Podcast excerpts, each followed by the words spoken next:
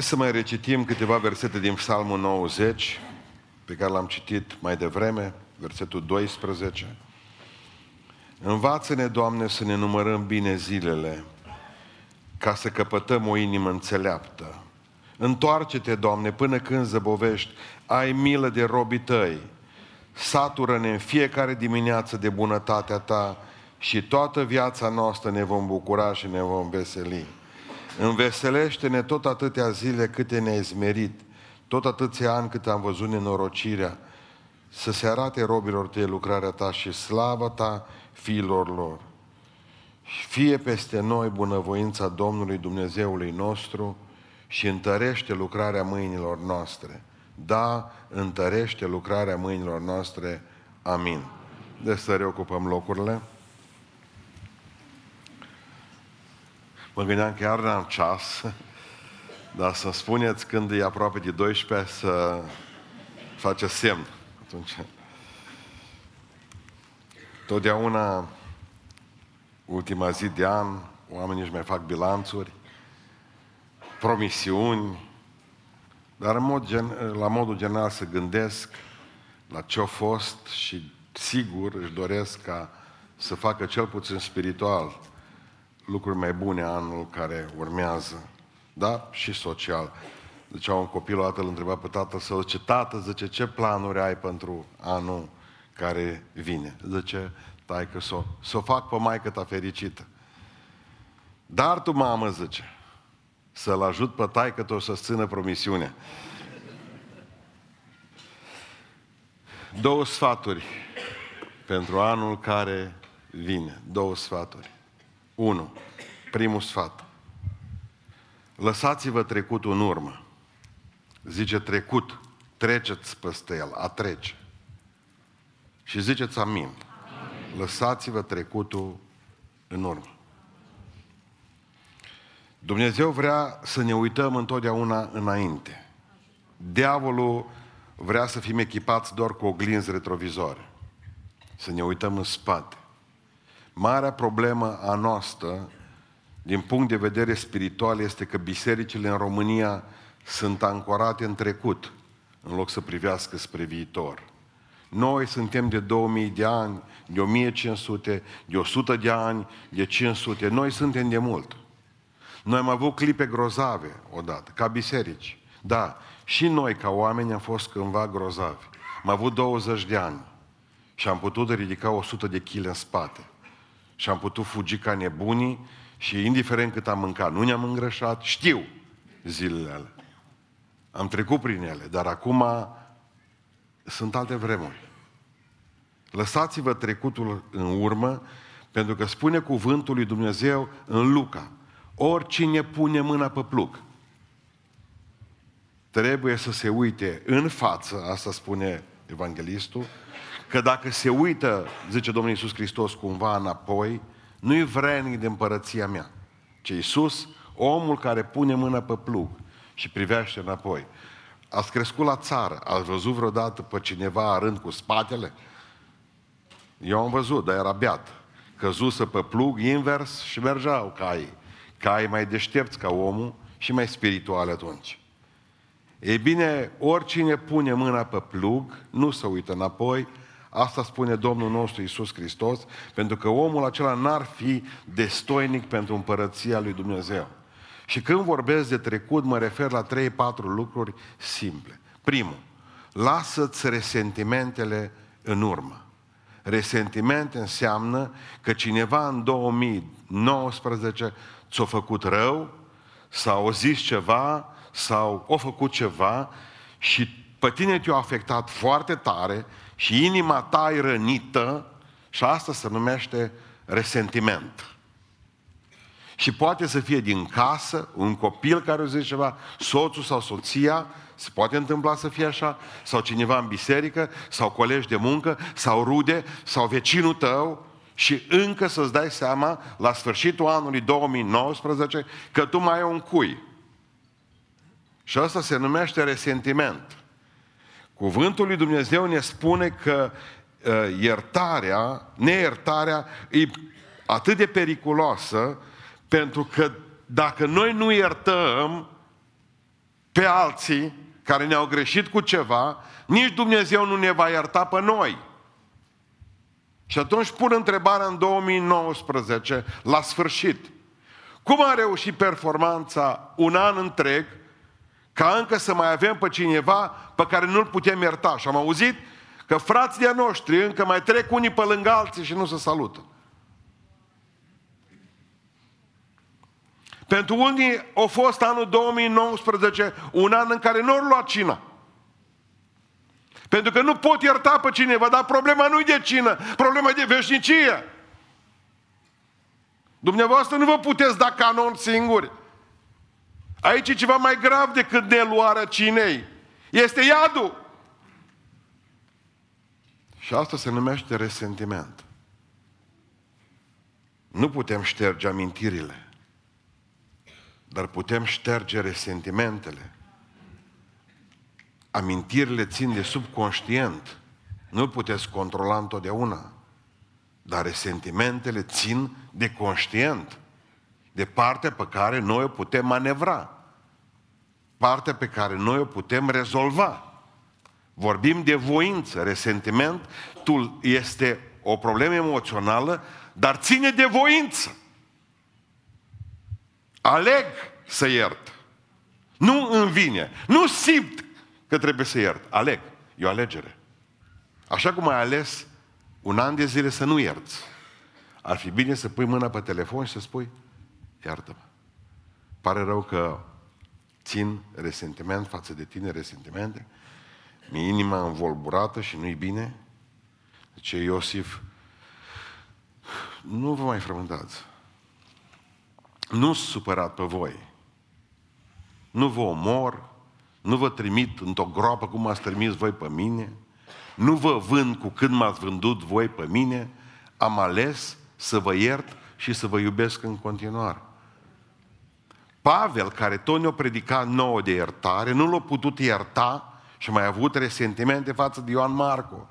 Și nu i-a venit mintea la cap decât atunci când eram pușcărie în temnița din Roma și au auzit probabil de la soldați că o să-l omoare peste o lună, două, trei, că ăștia făceau programare la condamnările de, mor- de moarte. Armata romană nu funcționa, acum hai că mi-a venit mie să mă duc să-i tau capul la Pavel. Nu, ăștia aveau calendar. Știau, de exemplu, că în luna a patra, în ziua 15, condamnatul numărul 10, numărul 14, ei vin afară și vor fi condamnați la moarte. Și când au zis că nu mai are multe, zice, știu că clipa plecării mele aproape. Dar și-au dus aminte că avea o problemă. Marele Pavel. Și spune rapidul Timotei, adă de grabă pe Ioan Marco la mine că vreau să-mi cer iertare. Păi vreau să mă duc în veșnicie, zice și eu pe Marco, nu pot înghiți nici acum că m-a părăsit. Uitați lucrurile care v-au rănit. Alegeți să vă iubiți vrășmașii și nu mai fiți morocănoși pentru că îi aveți. Nu fiți supărați că îi aveți, că voi vi-ați făcut.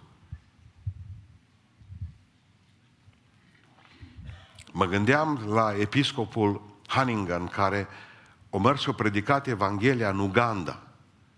Și în Uganda au fost omorât de un trib, niște sălbatici, în timp ce spunea mereu, Matei 5 cu 44, că acolo scrie, iubiți pe vrăjmașii voștri și scrie ceva mai îngrozitor decât a iubi. Rugați-vă atunci când vă fac rău și vă prigonesc. Rugați-vă pentru ei. E, e greu să te rogi pentru cineva pe care îl iubești, că o deveni greu pentru noi.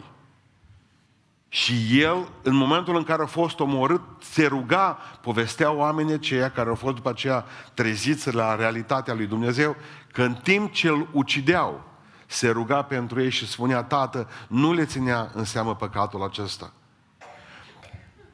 Frumusețea lucrării lui Dumnezeu a făcut ca în Uganda, imediat după ce tatăl său, episcopul Hangan, a murit, să fie pruncul lui misionar la, s-a dus la tribul acela.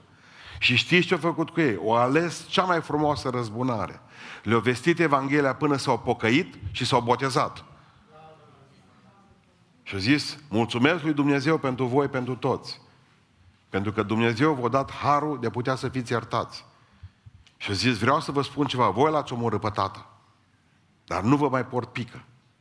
Pentru că știu că tatăl meu este în cer și că prin sângele tatălui meu am avut puterea să vin aici și că să pot să vă vestesc Evanghelia. Opriți resentimentele. Veniți și spuneți astăzi, încă mai rămas câteva ore, aleg să iert. Asta face parte din trecut. Al doilea lucru pe care vreau să vi-l spun. Lăsați în urmă nu numai resentimentele, lăsați în urmă și îngrijorările. Lăsați în urmă și îngrijorările. Și asta iar ne-au fost multe anul ăsta. Și pastore, vine criza, nu știu. De obicei nu bate la ușă. Nu mai te trezești că te dă afară. Nu mai te trezești când vorbesc de criză. Eu mă gândesc la mai multe lucruri. Nu numai la ce se poate întâmpla la băncile din Hong Kong.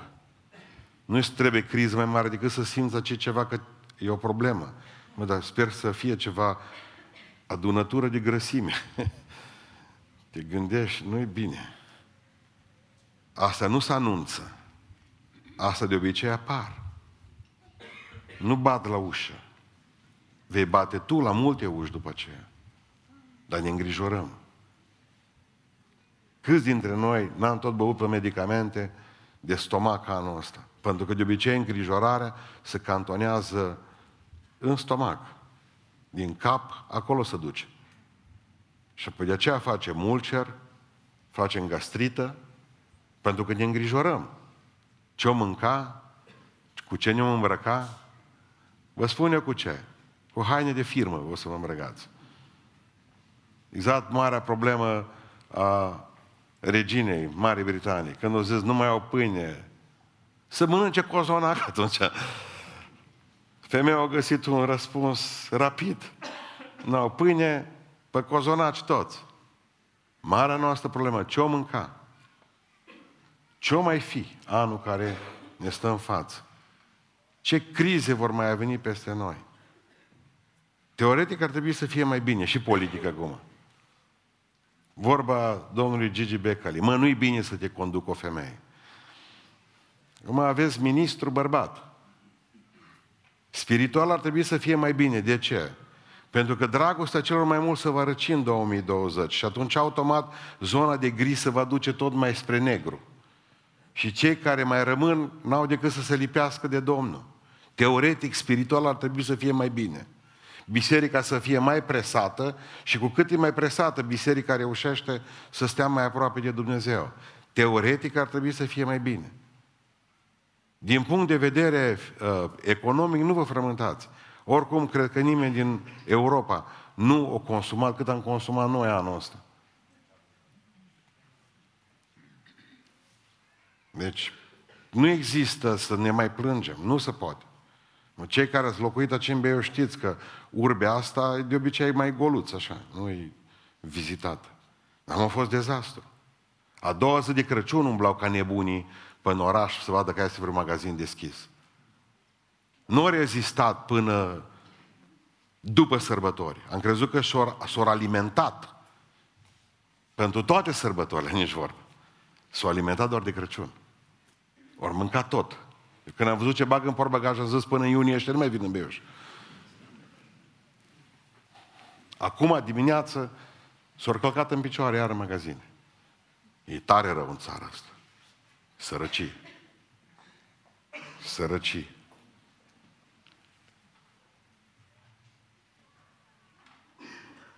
Lăsați îngrijorările, atâta, și știți, poate că oamenii din lume mai au dreptate, dar voi n-aveți niciodată. Voi nu aveți voie să vă îngrijorați. În statutul vostru de copii al lui Dumnezeu este interzisă îngrijorarea. Pentru că în momentul în care vă vă îngrijorați, faceți de rușine pe Tatăl vostru, care vă dă toate lucrurile din abundență. Adică dacă la cei din lume, poate că nu le este rușine să se îngrijoreze. Nu, ar trebui să ne fie rușine să ne îngrijorăm. Întotdeauna când noi ne îngrijorăm, tata nostru suferă. Deci ce le-am, nu le-am făcut? Ce le mai trebuie? Eu zic să ne facem griji, că nu poți nici iar să nu-ți faci griji, dar să nu vă îngrijorați, că e diferență. Îngrijorarea, să știți că a ucis mai mulți oameni ca munca, nu credeți? Munciți. De obicei ne îngrijorăm. Nu mai avem timp să lucrăm. Dacă e cineva în Hristos, e o făptură nouă, spune Pavel în Corinteni. Cele vechi s-au dus. Vechi eram când ne îngrijoram, acum nu ne mai îngrijorăm, că avem un Dumnezeu care ne poartă de grijă. Ca asta a spus Avram. Acesta e muntele pe care Dumnezeu mi-a purtat de grijă și îl numesc Moria astăzi. Doamne, unde e mielul? El întreba, Isaac întreba, tată, unde e mielul? El mereu, Avram, mergând spre munte în sus, pe munte în sus, Domnul va purta de grijă. Și Domnul l-a purtat de grijă. Niciunul dintre voi nu o să-și cerșească pâinea în 2020. Niciunul. O să aveți din belșug și o să vă dea Dumnezeu din belșug pâine să puteți să dați și la alții. Că așa mă gândesc eu că ar trebui să... Un alt lucru pe care trebuie să lăsăm în urmă. Lăsați eșecurile în urmă. Au fost lucruri care nu ne-au ieșit cum am vrut noi anul ăsta. Am zis, dăm un examen, am picat la el. Facem ceva, nu ne-a ieșit. Ne-am propus niște lucruri și am eșuat. Și am căzut în depresie. Nu-s bună de nimic, nu-s bun de nimic. Nici pocăință, nici familie, nici viață, nici carieră, nici bacalaureat! Și dintr-o dată un complex de inferioritate peste noi și un sentiment de neputință trona peste noi. Dragilor, nici nu vă dați seama câți de mulți și cât de dumneavoastră ați eșuat anul acesta, fiind la jumătate de metru de succes. Dar ați abandonat. Mai trebuia un pas. Mai trebuia o secundă să fie rămas în picioare. Știți unde e eșecul? Lipit spate în spate de succes. De multe ori un centimetru trebuie să mai faci. Un pas. Vrem să fim buni, dar nu reușim întotdeauna. Suntem chemați să fim în Hristos și câtă vreme suntem în Hristos, suntem în succes. Dar în 2019 nu totdeauna am fost în Hristos. Și atunci am gustat eșecul. Nu întotdeauna ne-am rugat pentru un lucru. Am zis, mă, las că mă duce mintea. Și nu te-a dus. Las că fac eu. Și n-ai putut. Pentru că Dumnezeu după aceea nu-i vinovat pentru că n-a fost luat cu tine uh, părtaș. În echipă. Doamne, nu ți-o păsat, n-ai, dar zice Dumnezeu, nu mai întrebat, mă. De multe ori te-ai rătăcit și pe aceea vii și ții la Dumnezeu. Doamne, ce caut eu aici? Ce nu știu. Nu te-am trimis eu. Și pe aceea ne greu ca să și ne rușine să mai cerem drum spre casă. Să ne arate Domnul lumină spre casă. După ce ne-a rătăcit, rătăcit departe. Când ne-a îndepărtat de Dumnezeu, să știți, vom îngusta eșecul întotdeauna. Și asta o să o guste în 2020 și pruncii noștri care se vor depărta de Dumnezeu. Că nu le va fi bine niciodată. Fără Dumnezeu, cei care au fost duși în biserică la binecuvântare și au fost ținuți pe braț, când se vor depărta de Dumnezeu, vor învăța ce înseamnă eșecul. Și vor învăța să se obișnuiască cu el. Pentru că va fi ceva perpetu în viața lor până nu se pocăiesc. Pentru că aceasta este binecuvântarea și blestemul pocăitului. Cu Dumnezeu ai succes. Fără El, tu care ai făcut un legământ cu El, tu care ai învățat niște lucruri în casa lui Dumnezeu, tu nu vei avea pace și binecuvântare niciodată. Dar în momentul în care ți-ai eșuat, trebuie să vă gândiți că eșecul nu-i total și nu-i pentru totdeauna.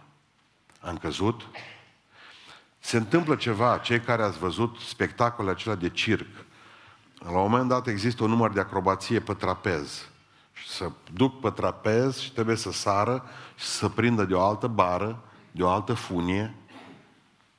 Dar să știți că nu vor putea să se agațe de ceva nou până când nu lasă ceva vechi în spate. În momentul în care încep să, uh, cum să vă spun eu, să aibă îndoieli dacă să lase trapezul din spate ca să-l apuce pe cel din față, să terminați nu vor putea avea succes și nu vor putea avea viață decât 100% o lăsat în spate trapezul ăla și s-o aruncat spre cel din față și s-o prins de el. Marea noastră problemă e această echilibristică, că n-am vrea nici să ne lăsăm de lume, dar așa am vrea să ne prindem de Dumnezeu. Și de aceea... Ai, ce picătură! Asta e. Când știți ce Domnul Iisus Hristos, când știți că vreți să vă țineți și să veniți cu mine pe drum, le pădați toate celelalte lucruri. Lăsați tot, că oricum vă omoară pe parcurs. Și casă, și masă, și familie, și toate celelalte, și veniți după mine. Pentru că ce Dumnezeu cine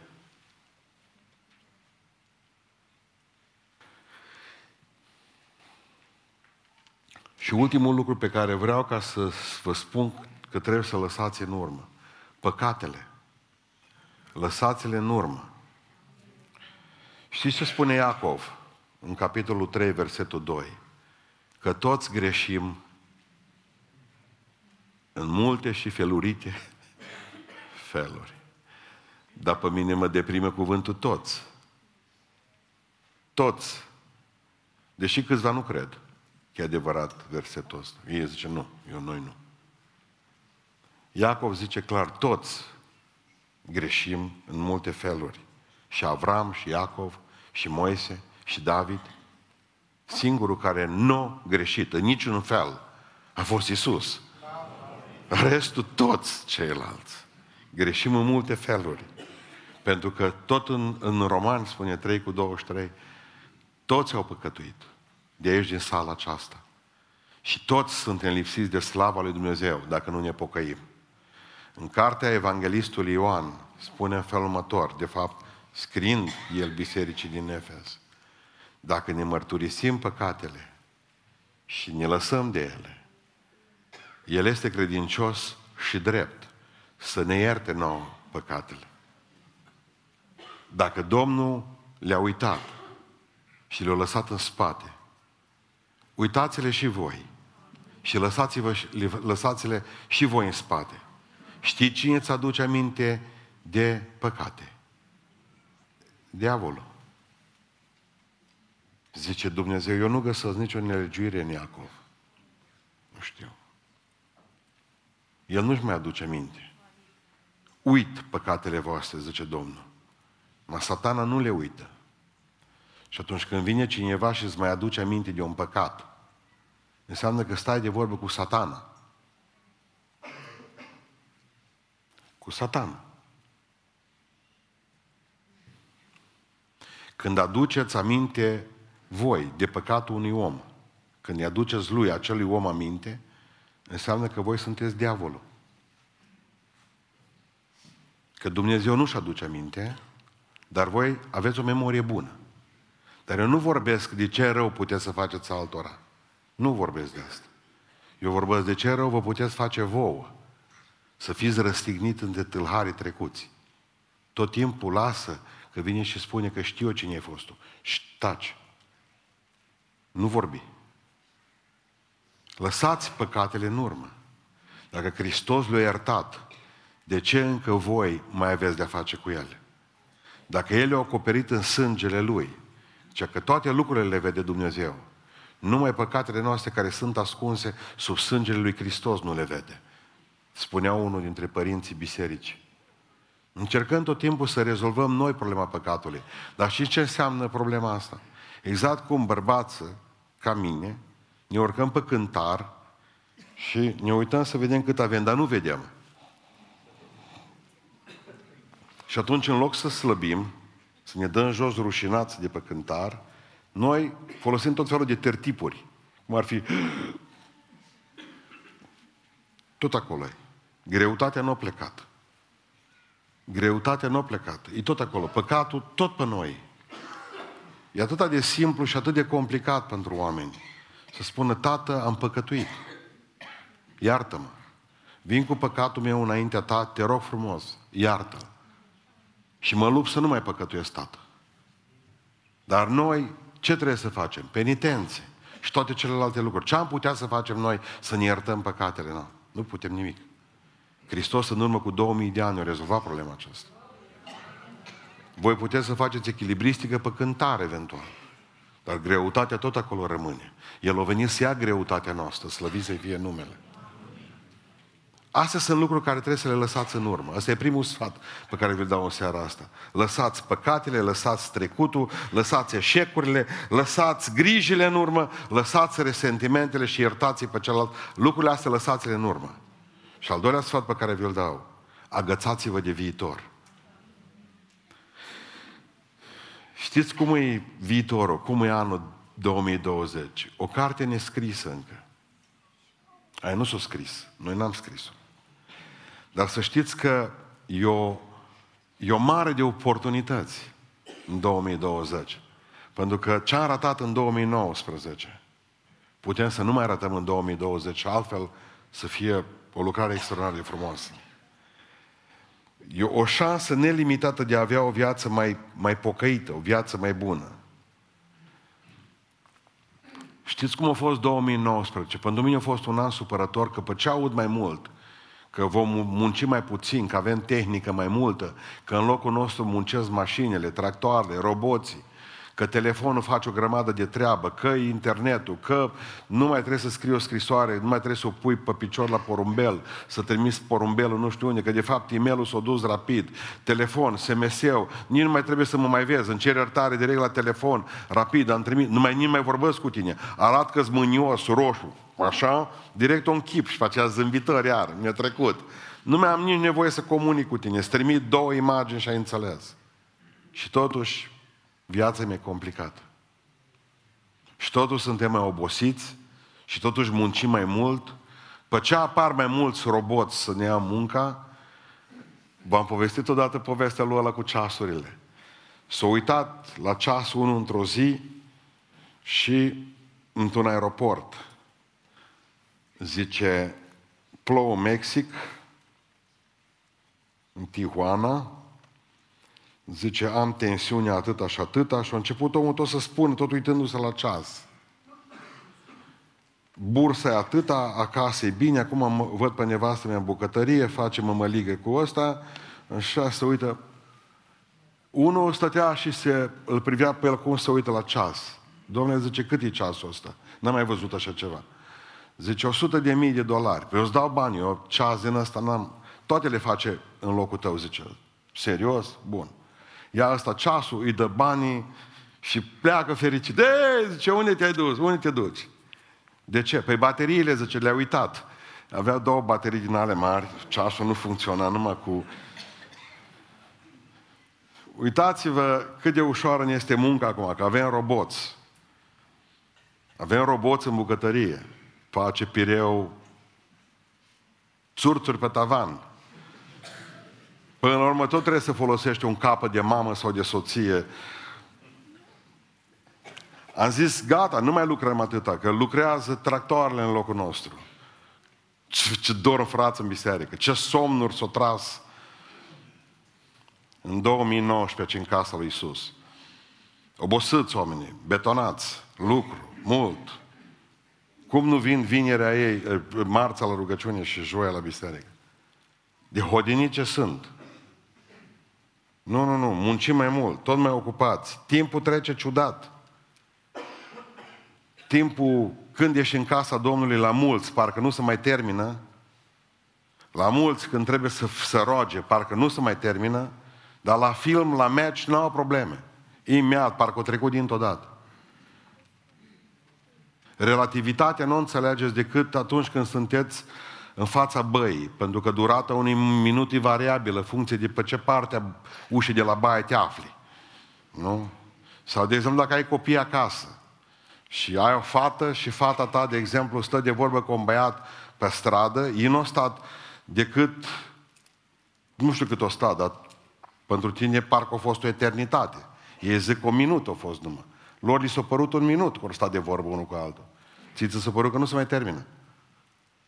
Asta se numește relativitate. Timpul trece funcție de ce, de ce plecări avem. Dacă, dacă, de exemplu, ești în casă Dumnezeu și îl iubești pe Dumnezeu, băi, zice, așa au trecut de vreme, nici nu m-am, nici nu m-am apucat să mă uit la ceas. Dacă nu-L iubești pe Hristos, tot e scarpin, două ceasuri jumate. Nu știi cum să pleci, transpirat, transpirat, deci cât mai repede. Pleci din parcare fără să, fără să te asiguri. Iar am văzut lucrurile astea și duminică. Nu există durere mai mare pentru mine să știu că frații mei nici în dreapta, nici în stânga nu se uită. Nu mă se poate fugi pe pantă în jos cu mașinile. Răscumpărați vremea, că zilele sunt reale, nu sunt bune. Ce, când vorbim de viitor, la ce trebuie să ne gândim? În primul rând, dezvoltați-vă o atitudine pozitivă față de viață. Asta vreau să vă învăț. O atitudine pozitivă față de viață. Vreau să recitim, adică să citim, că de fapt n-am citit în seara asta, duceți-vă cu mine în Filipeni. De obicei pe la seriile Filipeni 3 citesc eu, serile de anul nou mai citeam de aici, Filipeni 3, 13, 14. Spune cuvântul Dumnezeu așa, Pavel era în pușcărie. Aștepta condamnarea la moarte, aștepta execuția de fapt. Fraților, vorbim despre premiu, da? Eu nu cred că l-am apucat încă, dar fac un singur lucru. Uitând ce este în urma mea și aruncându-mă, aruncându-mă spre ceea ce este înainte, alerg spre țintă, alergați spre o țintă, pentru premiul chemării cerește a lui Dumnezeu în Hristos Iisus. Amin. Uh, e o generație, zilele acestea discutam cu cineva și au zis că și pe vremea noastră să tăiau copiii tineri cu lama. Și am zis, în primul rând, pe timpul meu, lamele nu tăiau. Asta e primul lucru. Aveam din ale rusăști, blestem. În a doilea rând, nu aveau vreme. Trebuiau să muncească, dacă să te accidental cu coasa, cu secere. Aveau alte obiecte ascuțite. Dar știți de ce se întâmplă toată problema asta cu ei astăzi? Pentru că ei nu cred că mai au un scop în viață bine determinat de Dumnezeu când au venit pe pământul acesta. Ei cred că sunt produsul întâmplării. Și când crezi că ești produsul întâmplării și ai venit dintr-o întâmplare și nimănui din codul rupe o rămurea ce pasă codului de ea, nici nu mai contează. Și oamenii aceștia cresc fără o valoare, fără ca să aibă o imagine pozitivă asupra vieții, fără ca să se mai bucure de puținile aceste clipe. Ei habar n-au că ei, peste ei nu trec anotimpurile. Ei habar n-au că afară e iarnă, afară e primăvară și-au dat primii ghiocei, afară e vară, afară e toamnă și cad frunzele, pentru că lucrurile astea nu le mai simt, nu le mai văd, stând acasă, stând în casă, stând pe calculator, singurele bătălii ale vieții sunt ale de pe computer. Când i-a scos în lumea reală, trebuie să le dai lama. E bine, această generație este o generație pe care noi am crescut-o greșit. Și pentru că noi n-am avut o atitudine pozitivă față de viață. Da, lasă și pe tată tău. Lasă și pe mamă ta. Lasă și biserica. Și păstorii. Am vorbit de rău pe toată lumea noi. Noi am fost, generația mea, a fost generația cea mai nemulțumită de toate lucrurile. De toți oamenii, vă rog să mă iertați, nu de toate lucrurile. Nouă nu ne-a fost bun, nici un regim politic, nouă nu ne-a fost bun nimeni, nici învățători, nici profesori. Ei sunt produsul nostru, copiii noștri produsul a unei vieți de îngrijorări frământate, ce-o mânca, vin chineză peste noi, sirienii. Adică noi nu, noi nu mai gândim viața aceasta pozitiv. Noi nu mai gândim ca niște oameni al lui Dumnezeu. Nu mai gândim, de fapt, profitul mare pe care îl avem în Hristos. Și deși folosesc cuvântul profit, omenește. Vreau să înțelegeți că Pavel spunea că nu știu cât o pierdut, dar nu-l interesează cât o pierdut uman. Că există ceva mult mai profitabil, premiul alergării pe care îl va primi din mâna Domnului nostru Isus Hristos. S-a dus tânărul la taică, economist, a făcut 5 ani de facultate economică și a devenit un, cred că cu, cu școală după aceea, mai făcut și probabil un masterat. S-a dus la taică, s-o taică s-o avea o fabricuță, s-a dus la taică s-o și i-a zis, tată, vreau să-ți văd și eu documentele. Să văd cum faci tu facturi, cum faci bilanțuri, una alta. Când s-a dus, s-a uitat la taică s-o până hârtie, eu merg și o spun la taică s-o tată, zice, uh, într-adevăr că noi am fost emigranți și am venit în America și tu te-ai apucat să faci afaceri, dar trebuia să înveți să faci afaceri. Pentru că nici nu știi cât profit ai. Așa harababura ai în actele astea, zice băiatul către tată. Tai că să se uită la el și zice următoarele lucruri. Ascultă-mă. Când a venit în America, aveam doar o părete de nădrași pe mine. Acum, fratele tău e medic, soră ta e avocată, iar tu ești economist. Avem casă, o mașină fiecare și o fabrică de textile. Adună-le toate, scade nădrajii, restul profit. Sună diferit? Putem vedea Harababura. Putem vedea Harababura sau putem vedea profitul din toate. În sensul ăsta am avut, în spiritul acesta am avut ședința Consiliului Pastoral la seară. Am scăzut pantalonii și restul a fost profit. Puteam să ne certăm o lună de zile pe lucrurile care nu funcționează. Dar trebuie ca să învățăm că trebuie să ne aruncăm spre ceea ce este înainte. Aseară ne-a rugat ca 2019 să-L uităm. Și sper să-L fi uitat cu toți. Pentru că ne așteaptă un an extraordinar, 2020. 2020. Al doilea lucru pe care vi-l spun. Dezvoltați-vă o atitudine pozitivă față de viață. Al doilea lucru, dezvoltați-vă o atitudine pozitivă față de biserică. Știți de ce nu o să mai vină pruncii voi la biserică? Nu pentru că nu e relevant aici, ci pentru că atât ați bătut în cap biserica aceasta până când deja sângerează rău și e căzut în pământ. Avem câteva păreri greșite cu privire la biserică. Apoi să știi, frate, biserica costă mult. Mai ales dacă faci naveta din Arad, naveta din Cluj, cum avem câțiva frați care fac sau naveta din Oradea. Costă biserica. Mai avem o grămadă de frați și când vorbim de biserica aceasta, trebuie să știți, doar un sfert din cei care sunt membri bisericii noastre, un sfert, sunt din Beiuș. Trei sferturi, până la 55%, de exemplu, avem din Bihor. Restul, până la 85% din Bihor, restul sunt din altă parte. Noi suntem undeva în 25% beiușeni. Pentru ceilalți care vin de la 50 de kilometri, de la 70, de la 30, ar putea să fie biserica cost. Faptul că trebuie să lași din lucru și marța și joia, s-ar putea ca să zici ca și Iuda, cu mirul scump. Depinde cum te raportezi la Hristos. Maria au zis, e ieftin. I-au dat tot ce au avut, dar că e ieftin. Iuda au zis că e scump, el știa și cât face. Adică eu cred că avem valori diferite între biserică și lume. Și știți de ce?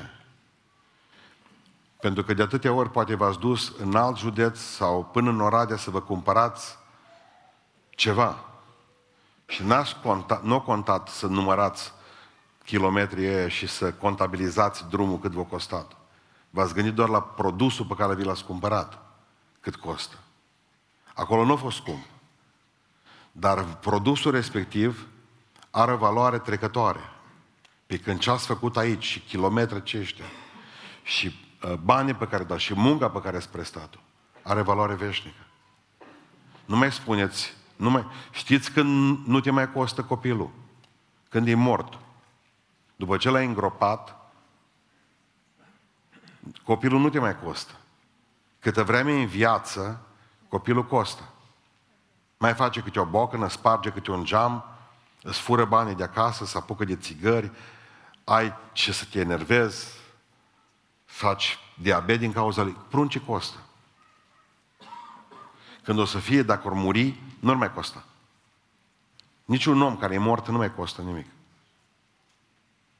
Gândiți-vă că biserica aceasta costă și bucurați-vă de asta și spuneți pruncilor voștri că sunteți gata să-l plătiți prețul.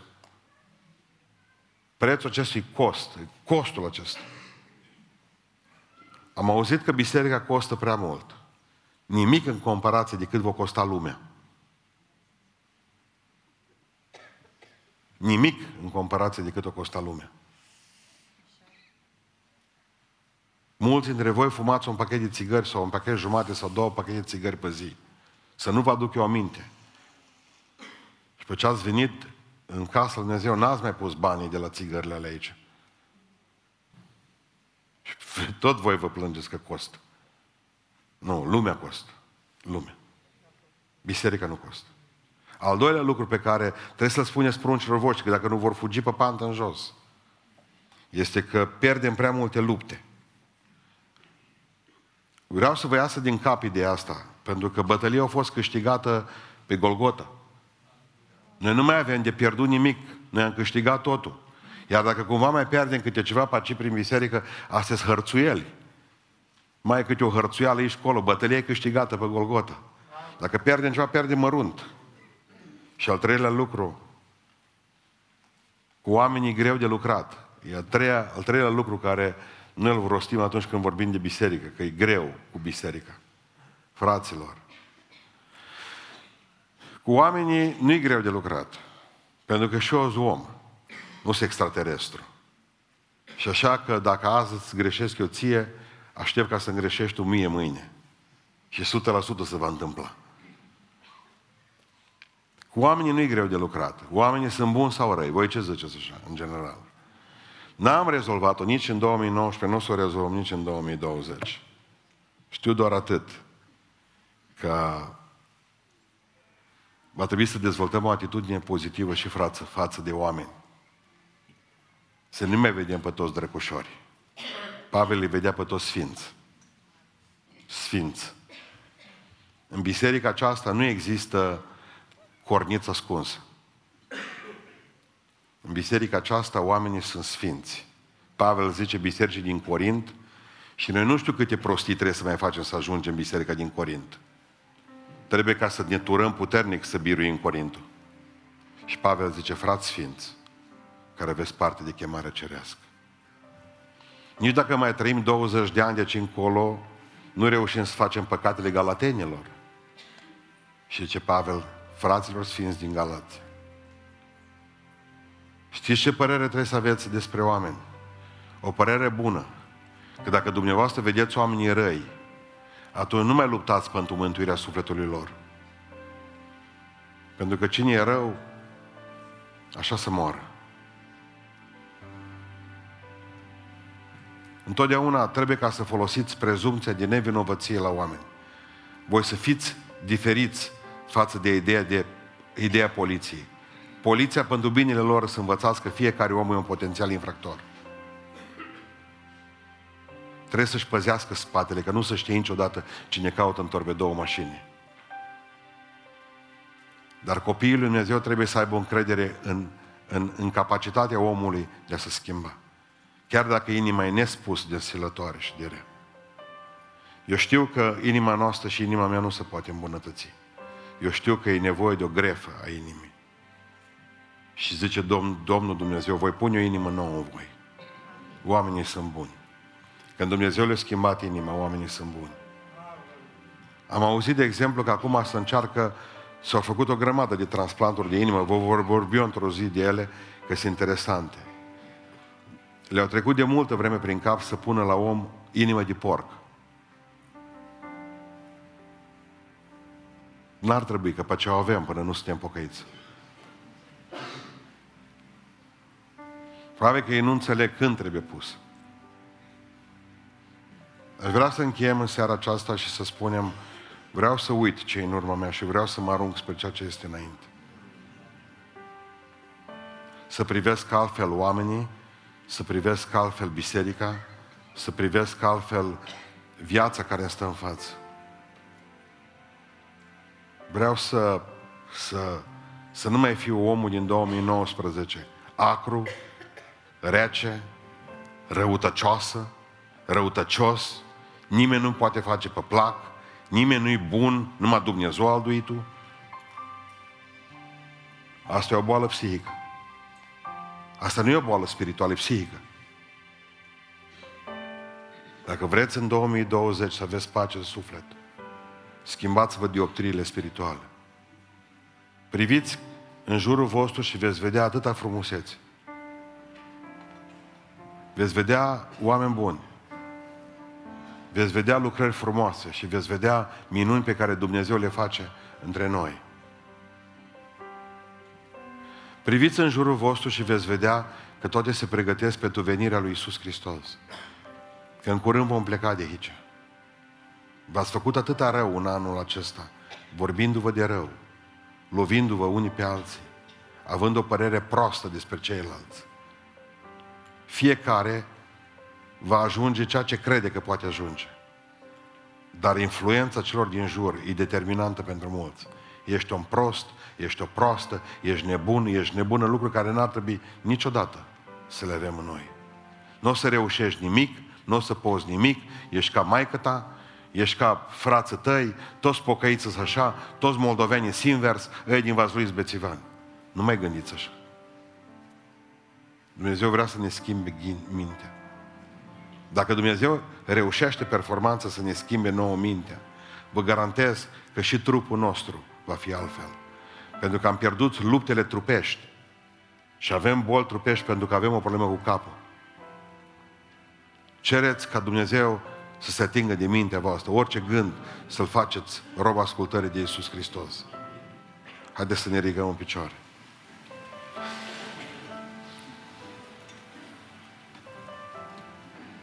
Haideți să ne rugăm să lăsăm în urmă trecutul și să privim strașnic de pozitiv și optimist spre viitor.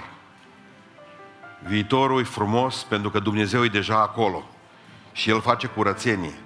Când mă voi muta în viitor, mă voi muta într-o casă curată. Dumnezeu deja e la lucru acolo. Viitorul pentru mine are taine, dar pentru Domnul meu nu are. Și mă bazez pe faptul că El nu are taine despre viitor și că deja știe cum e acolo. Și îl iubesc pentru că știu că nu vrea ca să stea singur. Vrea să mă ducă și pe mine cu El. Să fiu întotdeauna cu El. De ce îi mulțumesc? Pentru că mă ia pe mine amărâtul, slabul, nevrednicul. Și mă pune în împărăția Lui. Pentru asta trăiesc, pentru asta lupt, pentru asta predic. Ca să am parte și eu de El împreună cu voi cu toți. Ne rugăm cu toți.